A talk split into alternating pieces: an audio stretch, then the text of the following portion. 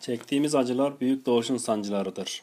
19 Mayıs 2016 Perşembe Mahmut Toptaş Başta Amerika olmak üzere Batı'nın baskıları karşısında halkın isteklerine kulak vermeyen yöneticileri uyarmak ve yön vermek için gönüllü sivil toplum kuruluşlarının çalışmaları dünya genelinde etkisini sürdürmeye devam ediyor. Haktan ve halktan kopuk yaşayan yöneticilerin emir veren batılılar tarafından aşağılanmaları da yöneticilerin halka dönmesine sebep olmuştur. Sivil toplum kuruluşları da halkın ve yöneticilerin hakka dönmelerine aracı oldular.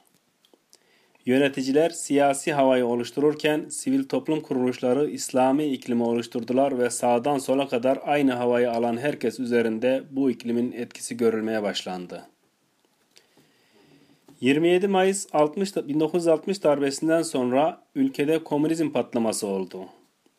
68 ve 78 kuşağından birçoğu Leninci, bir kısmı Mao'cu, bir kısmı da Enver Hocacı olmuşlardı.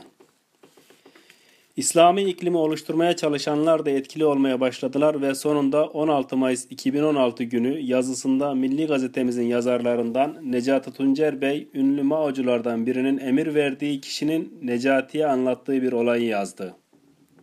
Ethem ağabey beni görevlendirmişti.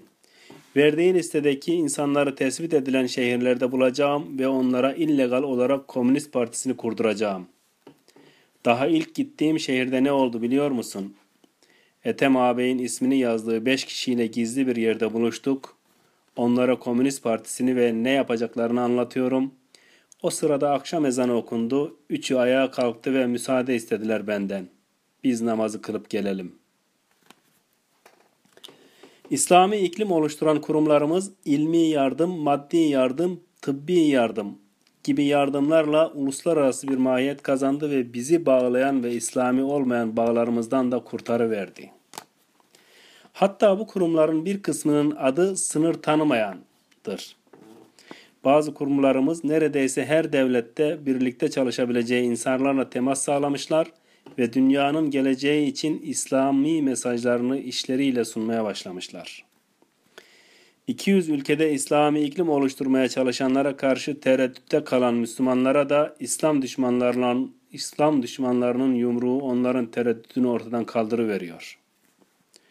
Batı'nın emirlerini yerine getiren yöneticiler döneminde pasaport alabildiği halde vize alamayan ve istediği ülkelere gidemeyenler yine Batı'nın silahlı baskınlarının ardından pasaportsuz girmeye başladılar.